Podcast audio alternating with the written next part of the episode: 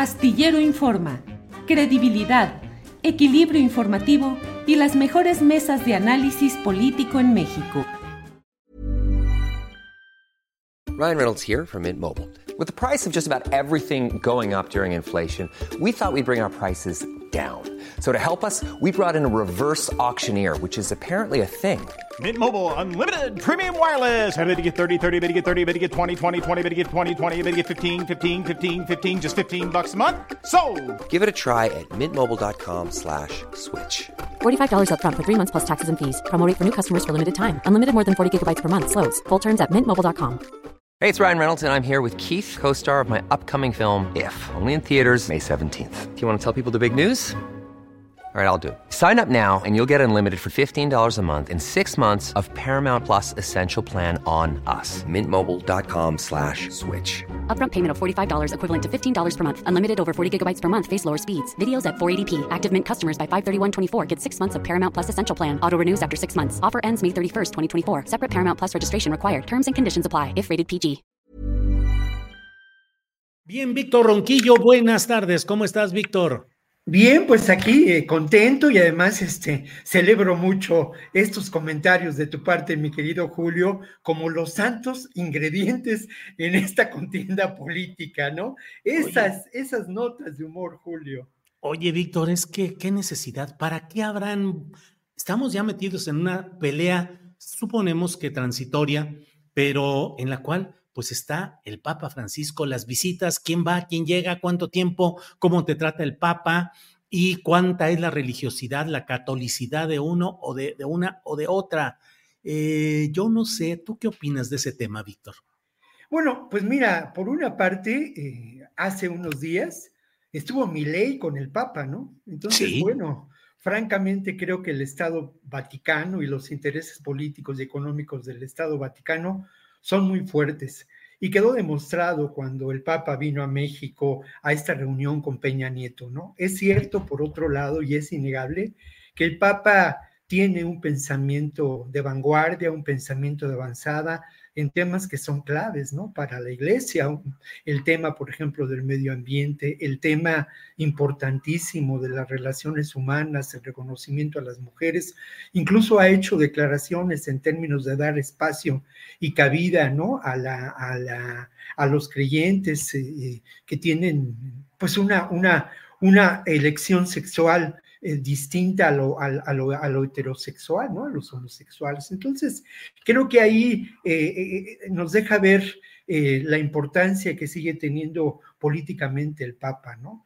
Por otro lado, bueno, pues sí, lo que dice Claudia Sheinbaum es cierto en términos de que aún hoy la, el catolicismo es una, una creencia fundamental en México, aunque obviamente la práctica de ese catolicismo hace muchos años que dejó de ser eh, pues una, una realidad política y social, más allá de las expresiones de la fe en, en el 12 de diciembre, ¿no?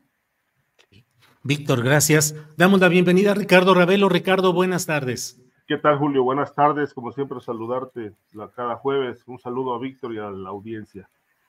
Ricardo, de entrada eh, comenzamos hablando de este tema de las visitas de las eh, candidatas en días diferentes, tanto Xochitl Gálvez primero y luego Claudia Sheinbaum al Vaticano para entrevistas con el Papa Francisco. Y estamos ahorita ya en la discusión acerca de si Xochitl duró 40 minutos y Claudia una hora, cómo iban vestidas, de qué color, eh, cuál fue el trato que les dio el propio Papa si en las fotografías se ve más afectuoso con una o con otra, y luego también un elemento que pues ha generado en la historia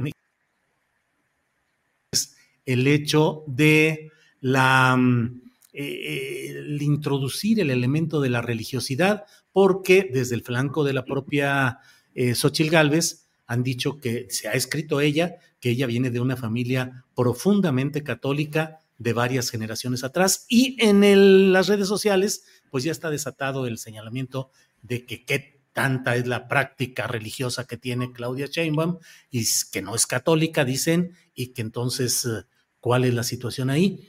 Eh, ¿Qué opinas de todos estos detalles, Ricardo? Sí, pues es parte de una polémica y, y, al mismo tiempo de una tradición, ¿no? Yo recuerdo cuando Vicente Fox se fue a la Basílica de Guadalupe previo a la toma de posesión e hincarse ante una imagen este, que para muchos mexicanos tiene un significado y para otros no. Este, todo esto fue parte de los inventos de los españoles para condicionar a la gente de entonces con creencias que no llevan absolutamente a nada. Pero en ese sentido, bueno, yo expongo lo que pienso, pero al mismo tiempo, pues respeto eh, este, eh, que cualquier gente, política o no, profese la religión que quiera, este, más allá de si esto sirve o no para algo. La visita al Vaticano, pues es una visita eminentemente política. Es decir, aunque Xochitl eh, y Claudia eh, por separado eh, dijeron que bueno, lo, lo, que las llevó al Vaticano fue un tema estrictamente espiritual. Y yo creo que, pues, para gobernar un país, pues se necesita inteligencia y programas y políticas públicas, no se necesita la Iglesia Católica. Es decir, la Iglesia Católica a lo largo de su historia, pues no ha hecho absolutamente nada por la paz en ningún país del mundo. Eh, y se le pueden achacar y atribuir muchísimos asesinatos y involucramientos en cosas atroces eh, en la vida de los países de este planeta. De tal manera que, bueno, desde ese punto de vista, este, lo puedo entender, lo, lo político, porque los políticos se, se apegan a distintas eh, religiones.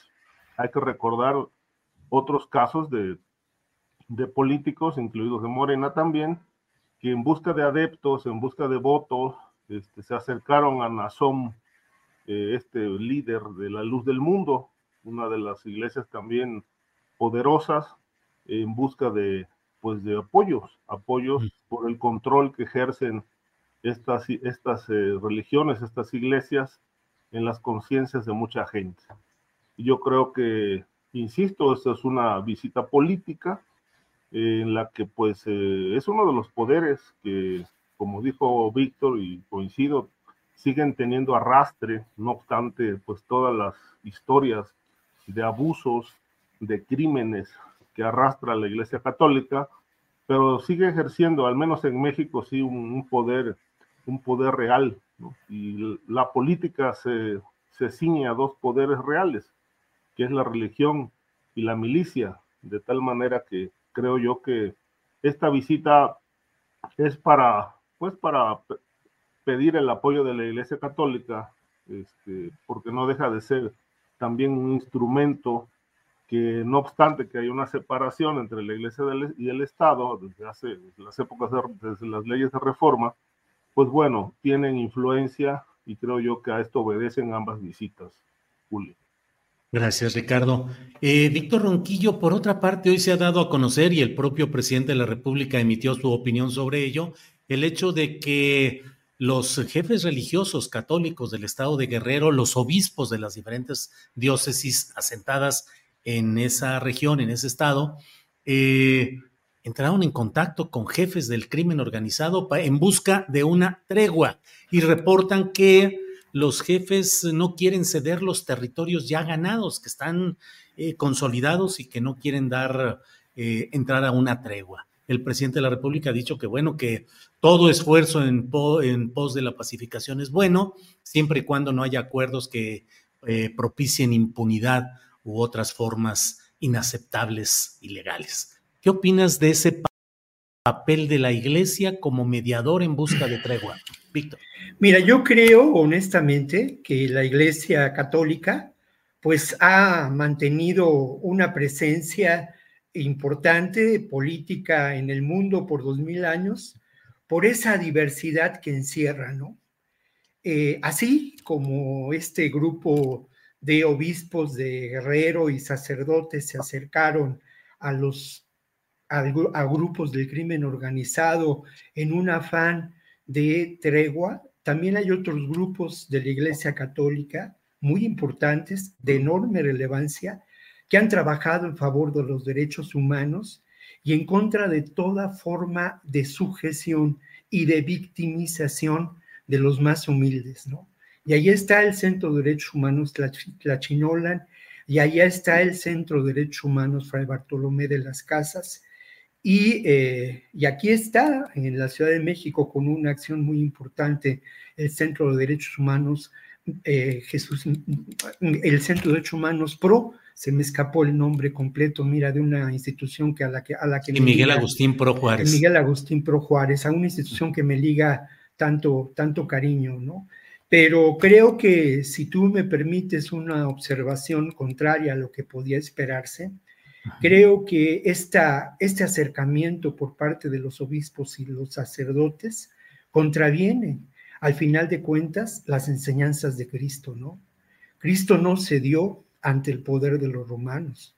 Cristo se sublevó y fue subversivo ante ese poder. Entonces hoy encontramos a estos obispos y a estos sacerdotes replegándose al poder del crimen organizado y buscar que siga ejerciendo una dominación creciente en el estado de Guerrero y vulnerando por una parte a las instituciones democráticas y por otro lado sometiendo a los más humildes. Me parece una posición que tiene que reflexionarse, que tiene que analizarse a fondo, pero que de principio, desde mi punto de vista, deja mucho que desear y contraviene las enseñanzas eh, de Cristo, ¿no? Y contraviene también lo que yo considero son los principios ideológicos en este momento que rigen a la Iglesia Católica y que ha expresado el Papa en distintos momentos, ¿no? Principios claves de emancipación y de oponerse a esas formas de dominación y a esta perspectiva terrible y dolorosa, Julio, de las guerras del siglo XXI, perpetradas por estos grupos criminales que además se dan el lujo de decir que no van a ceder, que pueden ceder y dejar eh, eh, un poco en paz a Chilpancingo, pero que no van a ceder los territorios que han conquistado el Guerrero en Guerrero. En otro comentario, a mí me gustaría mucho hablar, platiqué con Abel Barrera hace unos días sobre lo que está pasando en Guerrero, cuál es la raíz de la violencia, qué papel juega el ejército mexicano desde la década de los años 70 en esa realidad y qué ocurre con las presidencias municipales de las distintas regiones del estado. Si quieres, si hay alguna ampliación del tema, lo tocamos en en la siguiente ronda. Víctor, y vamos con Ricardo Ravelo. Ricardo, ¿qué opinas de ese papel que está mm, expresamente anunciando que juega la Iglesia Católica en Guerrero como mediadora en busca de tregua entre los grupos del crimen organizado? Ricardo. Yo creo que no solamente es Guerrero, Julio. También estuvieron en Michoacán cuando el Mencho tomó Aguililla y este, hubo una comisión de obispos, eh, sacerdotes, que eh, pues eh, estuvieron haciendo una labor, pues una doble labor, ¿no? O sea, hicieron una, unas, este, acercamientos con, presuntamente con gente del cártel de Jalisco para que soltaran el territorio. Luego llegó la, la milicia, la Guardia Nacional, y ese territorio tuvo más o menos unos días tranquilos, pero cuando se fueron todos, pues regresó la violencia. A mí me llama la atención eh, estas contradicciones de López Obrador. Es decir, este tema de la negociación con el crimen organizado ya lo había planteado Olga Sánchez Cordero hace más de dos años y dijo que las pláticas en zonas tomadas por el crimen iban avanzadas, que muchos grupos del crimen organizado estaban de acuerdo en deponer las armas eh, y el presidente salió a desmentirla y dijo que eso no era cierto, que la, la seguridad no se negociaba, que era un tema, una obligación del Estado mexicano. Obviamente, eh, hoy dice lo contrario, no hay elementos para decir está negociando el gobierno, pero sí aprueba que representantes de la Iglesia Católica lleven a cabo esta negociación con grupos criminales en Guerrero y dice todos tenemos que participar en, la, en la, pacificación del país. Es decir, esto suena a una postura casi derrotista, ¿no? No pude con el crimen, pues entonces inténtele por otra vía. Y creo que la vía de la negociación siempre debió estar presente en la política de, de combate o de búsqueda de esta pacificación del país. La negociación era parte de un trabajo político, tejer, negociar, es decir, si no se va a, usar la fuerza que le confiere la ley al, gobierno, la constitución, este, pues se tienen que buscar otros caminos. Eh, es decir, no hacer nada resulta peor que intentar algo. Entonces, creo que la negociación debió, debió hacerse desde el 2018 para ir, ir logrando hasta donde más se pudiera una pacificación del territorio. Lo están haciendo cuando faltan muy poco para que termine esto y, y tal cual lo cita Víctor, y, y, los criminales no quieren soltar, no quieren ceder ya los territorios que tienen controlados.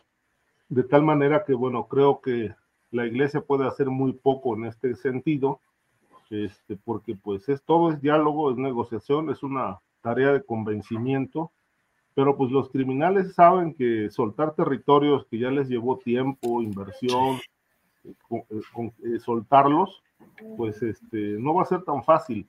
De tal manera que pues yo esto lo, lo puedo considerar un fracaso más. Es decir, si no hay una política pública como no la hemos tenido definida, pues una negociación al cuarto para la una me parece pues ya bastante limitada. Bien, gracias Ricardo. Eh, Víctor Ronquillo, eh, la verdad, lo que dices de la plática que tuviste con Abel Barrera de este Centro de Derechos Humanos, em, ¿qué te dijo respecto al papel del ejército, de los presidentes municipales y del gobierno de Evelyn Salgado, del gobierno estatal? ¿Qué, ¿Cuál es la reflexión ahí, Víctor? Es muy interesante y además está acorde con lo que ha publicado recientemente el Centro de Derechos Humanos Tlachinola en un informe que se puede consultar en las redes, que se llama La verdad vestida de verde olivo. Eh, para Abel Barrera, el antecedente de lo que vivimos hoy tiene que ver con la guerra sucia, ¿no? Abel Barrera, además de ser director y corazón de Tlachinolan, forma parte de esta pues Comisión de la Verdad, que a mí me parece tiene interrumpidos sus trabajos en términos del esclarecimiento de lo que ocurrió en la Guerra Sucia. ¿no? Para Abel Barrera, eh, este elemento, esta raíz amarga de la violencia, está dada por las prácticas de terror establecidas por el ejército mexicano en la década de los años 70 en Guerrero y en otras entidades, ¿no? La desaparición forzada, el asesinato extrajudicial, la, el sometimiento por la violencia, el control territorial para la explotación de recursos y además algo que es un testimonio que yo conservo y que, que valoro mucho en términos de cómo lo pudimos obtener, de personas allá en la región de la montaña, viejos eh, del pueblo, ¿no? Personas de la memoria que me eh, confesaron, que me dijeron, que me compartieron, que quienes llevaron la semilla de la amapola y, las, y la práctica de la siembra de la amapola a esa región y a otras regiones del estado, pues fueron ni más ni menos que integrantes del ejército en la década de los años 70. Pero ¿qué ocurre ahora eh, desde la perspectiva de Abel Barrera y que podemos confirmar en los hechos?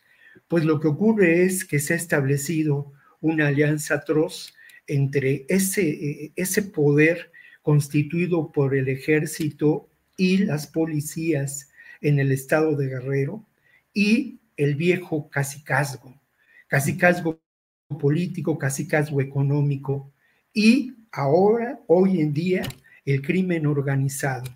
¿Cómo se ha dado esta, esta alianza de poderes oscuros en los diferentes municipios del estado de Guerrero y en las distintas regiones, pues se ha establecido ni más ni menos que a partir del vínculo entre los jefes de las plazas, de las distintas plazas, que son consideradas así las ciudades, no solamente las más importantes, sino los poblados y los presidentes municipales.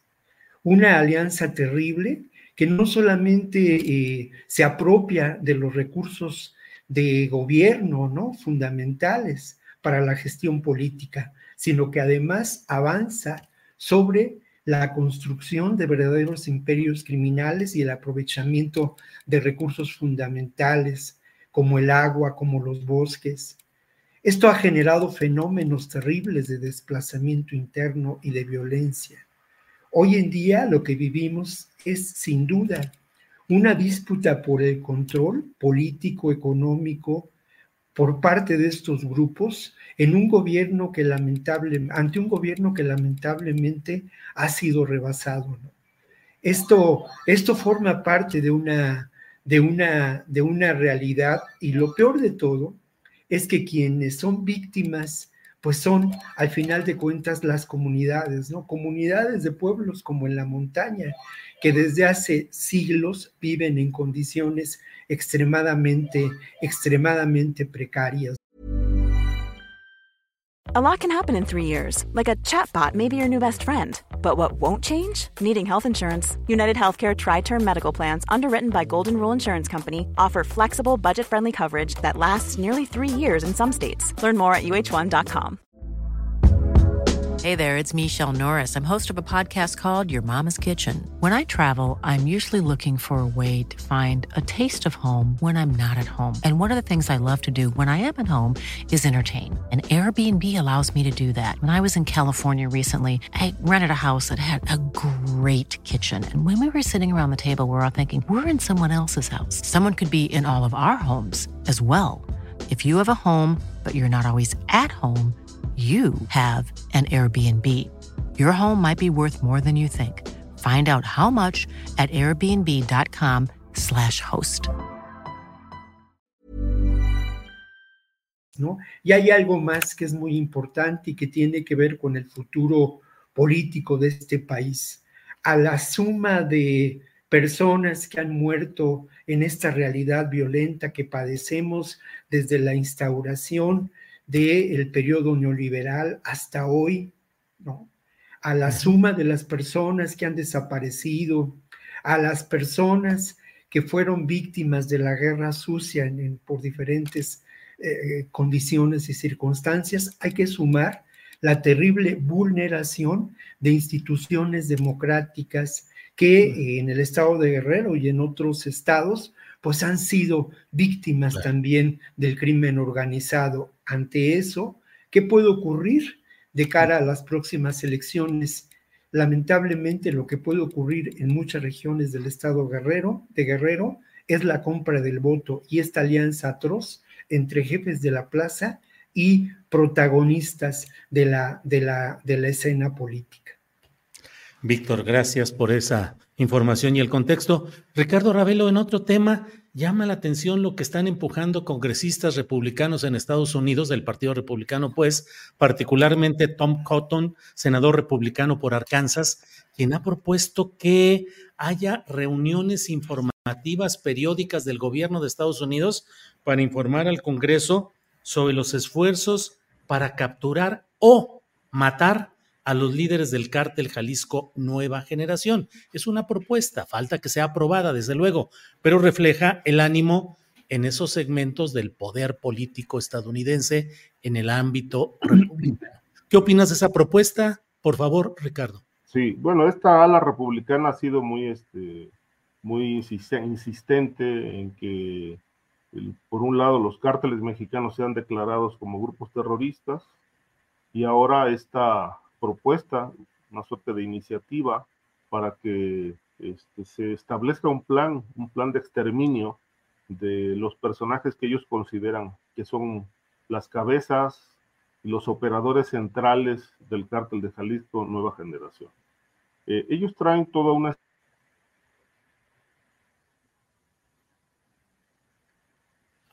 A ver, a ver, Ricardo Ravelo, Ricardo se ha quedado por ahí. Eh, eh, eh, em, déjenme ver. Em, Isabel Elizondo dice, ayer se cumplieron 50 años del ataque artero del ejército en Nepantla miembros del Frente de Liberación Nacional, es cierto. Isabel Elizondo nos lo dice. Y bueno, pues déjenme pasar entonces ahorita con Víctor Ronquillo, dado que Ricardo Ravelo se desconectó. Y no veo que esté entrando de nuevo. Víctor Ronquillo, ¿qué opinas de ese planteamiento de republicanos en Estados Unidos de capturar o matar a líderes del CJNG? Bueno, pues eh, realmente hay una continuidad, ¿no? En estos pronunciamientos.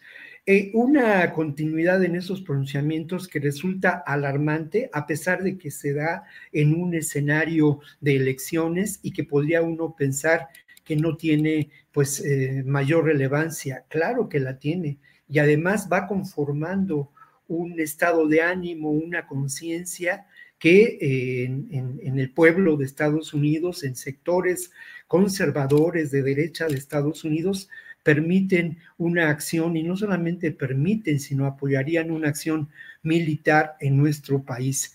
A mí me preocupa mucho este término que ellos mencionan de asesinar a los líderes del cártel Jalisco Nueva Generación. Y uno recuerda lo que ocurrió con Bin Laden, ¿no? Una operación francamente de asesinato que es injustificable. No hay nada que justifique una acción de ese tipo, ¿no? Eh, la, la, propia guerra tiene sus, sus, sus ordenamientos jurídicos y no se puede violentar de tal manera a, a las personas ni a sus derechos, ¿no? Como ocurrió con Bin Laden, que además de todo hay que dudar sobre si realmente fue el verdadero gestor del ataque a las Torres Gemelas, pero ese es otro tema, ¿no? Eh, creo que lo que estamos viendo corresponde también a este intento de generar una situación de enorme tensión en la frontera, ¿no? Al final de cuentas, la frontera entre México y Estados Unidos, de acuerdo al proyecto económico y político del propio Biden, a la solicitud de recursos económicos en apoyo a países como Ucrania, como Israel, eh, forma parte de un programa completo, ¿no? Miles de millones de dólares para estos países y miles de millones de dólares también para la militarización de la frontera y la utilización de recursos tecnológicos. Eso sigue vigente a pesar de que eh, el propio Trump, con una acción política, echó para atrás el proyecto eh, que habían tejido los republicanos y los demócratas en relación a la frontera. Mira, eh, es, hay antecedentes muy claros de esto, ¿no? En el 2015, el gobierno de Estados Unidos consideró que el cártel Jalisco Nueva Generación aparecía entre los tres grupos criminales de mayor poderío y violencia en el mundo.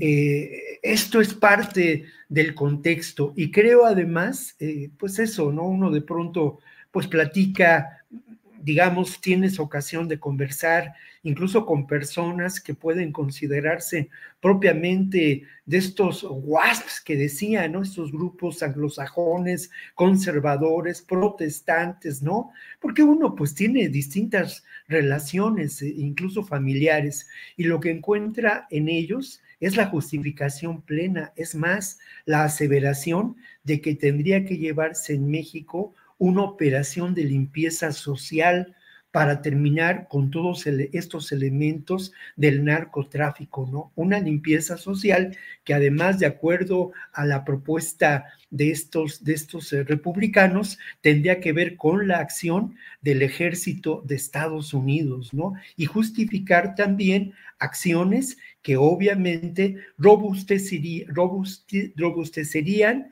a la industria armamentista de Estados Unidos y justificarían esta ideología de, la derecha.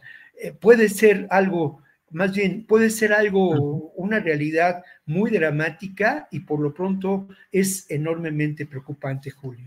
Bien, Víctor, gracias. Bueno, pues hemos censurado a Ricardo. Ah, ya regresó Ricardo Ravelo. Ricardo, te queríamos aquí recordar y todo. Ah, y no nos quiere separar.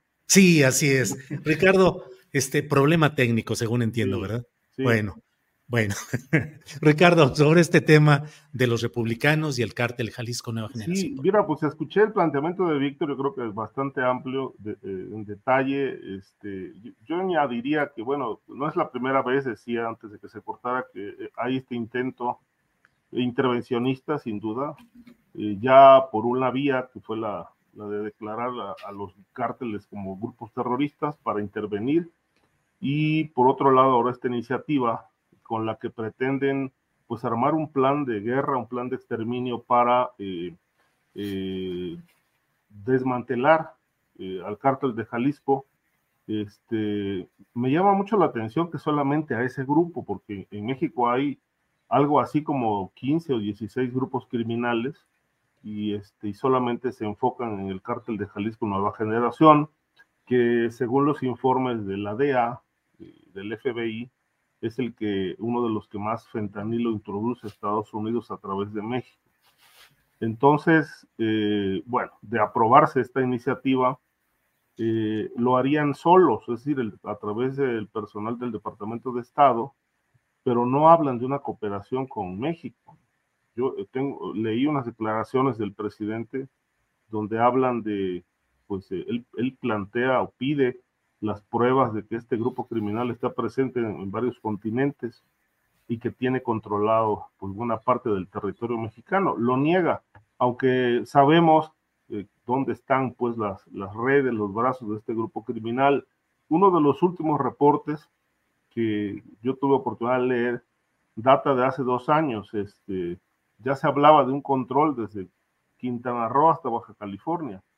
Eh, en realidad, bueno, pues son, eh, es un grupo que se ha aliado a otros, a, Tijuana, a gente también de Michoacán, este, y, que, y que en efecto tiene una, una operación bastante bollante de drogas químicas, no solamente hacia Estados Unidos, sino también a otros continentes, a Europa, Asia, este, no, no dice el informe que controlen todo el mundo, pero este, sí, tienen, sí tienen alcances importantes y, y bueno, eh, eh, esto también pues ha derivado en violencia, de ahí la, la, confrontación con Sinaloa en Chiapas, que es un cruce importante en la frontera sur, pero pues esperemos ver si se, si se aprueba este, este plan. Yo creo que aquí se, se detonaría un conflicto bilateral de alta envergadura porque implicaría invadir un territorio, invadir la soberanía. Yo creo que si no es un plan bien maquinado entre ambos países como parte de una cooperación, pues no se puede, este, no se puede invadir a un país y, entrar a combatir eh, a un grupo criminal por más razones que puedan tener para hacerlo. Es decir, hay, hay causas diplomáticos, causas políticos, negociaciones, acuerdos que antes de cualquier intervención pues deben de, deben de explorarse para poder llevar a cabo una acción de este tamaño.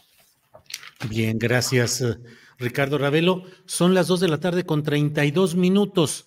Eh, Víctor Ronquillo, nos quedan varios temas. Hablamos de Zacatecas, todo lo que ha sucedido ahí, las protestas de ferrocarrileros, de paro de transportistas.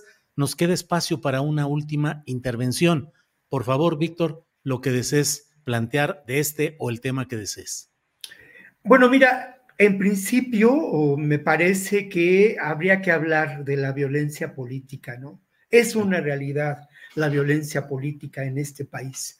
Pero me parece que la violencia política en este país, si uno revisa la historia y lo mira con una perspectiva profunda, corresponde ni más ni menos a aquellos grupos que han buscado preservar sus canonjías, que han buscado preservar sus privilegios y que han buscado preservar un estado de cosas que los beneficia. Esos grupos políticos, sin duda, están claramente definidos y tienen presencia en distintas regiones de nuestro país. Grupos vinculados a los más oscuros intereses, a los intereses de la economía del delito y el crimen organizado. Eh, creo que pues el discurso de la derecha en este país ha pervertido las cosas y ha hablado de que la violencia política la genera quienes buscamos la transformación del país, más allá de Morena o no Morena.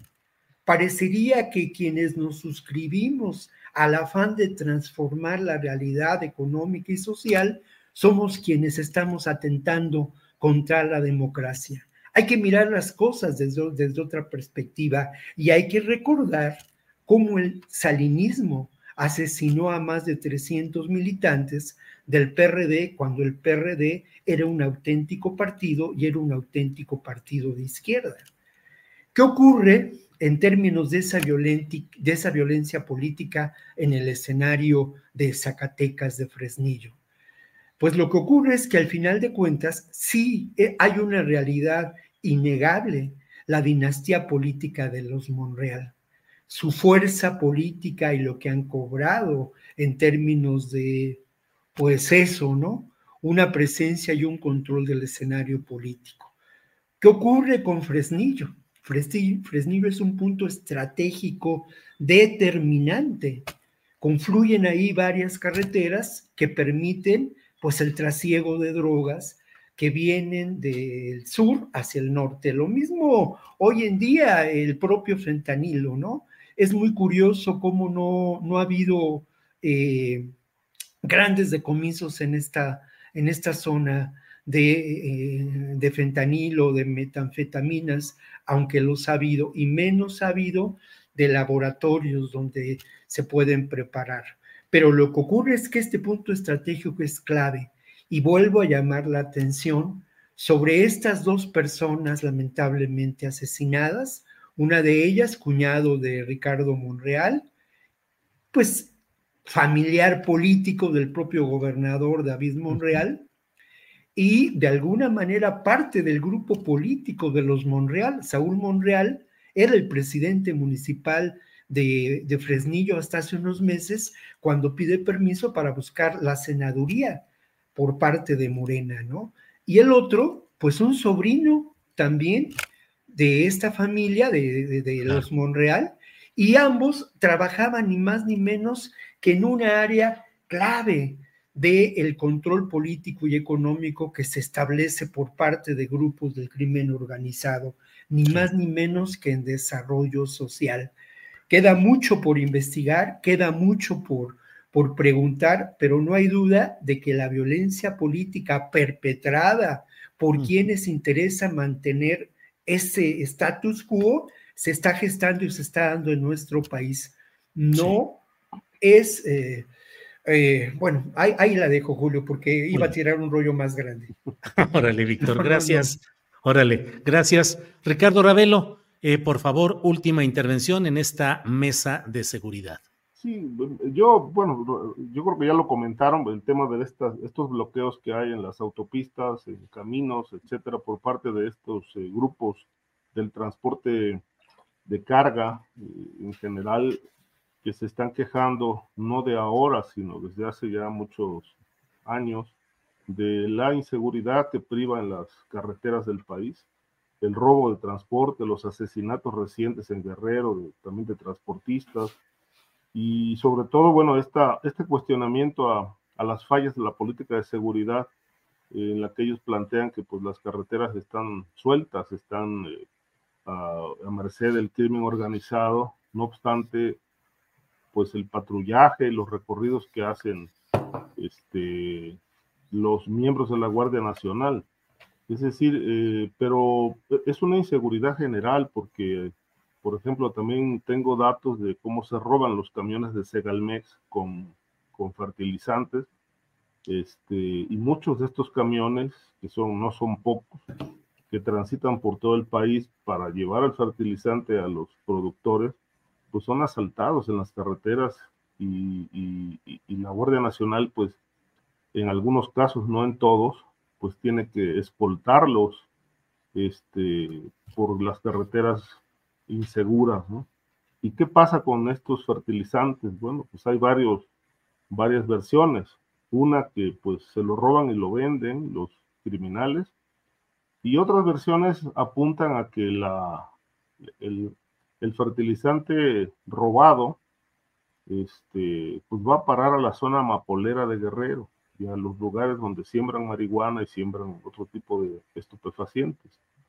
Este, entonces es un crimen organizado eh, bastante agresivo, voraz que, bueno, utiliza los bienes, digamos, en este caso, que le corresponden, las, los suministros de, de fertilizantes que le corresponden a los campesinos para eh, el cultivo de sus productos eh, ilegales, en este caso, en el caso de Guerrero, la amapola. Y en el resto de los casos, pues son, son camiones de carga que se mueven por todo el país para suministrar a los grandes almacenes. Y estas, estos productos terminan, terminan en tienditas, en, en municipios, en comunidades. Vemos como productos que se venden en los grandes almacenes, este, los venden también en tienditas a bajo costo, a menor costo. Entonces, eh, la gran pregunta es por qué el presidente se negó a recibirlos, eh, por qué no se abrió un debate, una discusión sobre este tema. ¿Acaso será que realmente ya faltando siete meses, ocho meses para que acabe el gobierno, el presidente se declara impotente para enfrentar este flagelo y decide soltar y sacar las manos? A mí me preocupa muchísimo, sobre todo esta herencia que va a dejar a la siguiente presidente de México. Bien, Ricardo. Pues a ambos muchas gracias por esta oportunidad de platicar en la mesa de seguridad. Eh, Víctor Ronquillo, muchas gracias y buenas tardes.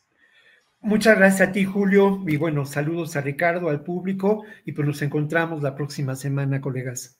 Así es, gracias. Ricardo, gracias, buenas, buenas tardes. Sí, saludos y buen fin de semana. ¿Te preocupas por tu familia? Entonces, ¿por qué darles solo huevos ordinarios cuando pueden disfrutar de lo mejor? Eggland's Best, los únicos huevos con ese delicioso sabor fresco de granja, además de la mejor nutrición, como 6 veces más vitamina D, 10 veces más vitamina E y 25% menos de grasa saturada que los huevos regulares, además de muchos otros nutrientes importantes. Así que, dales los mejores huevos. Eggland's Best, mejor sabor, mejor nutrición, mejores huevos. Para que te enteres del próximo noticiero, suscríbete y dale follow en Apple, Spotify, Amazon Music, Google o donde sea que escuches podcast. Te invitamos a visitar nuestra página julioastillero.com.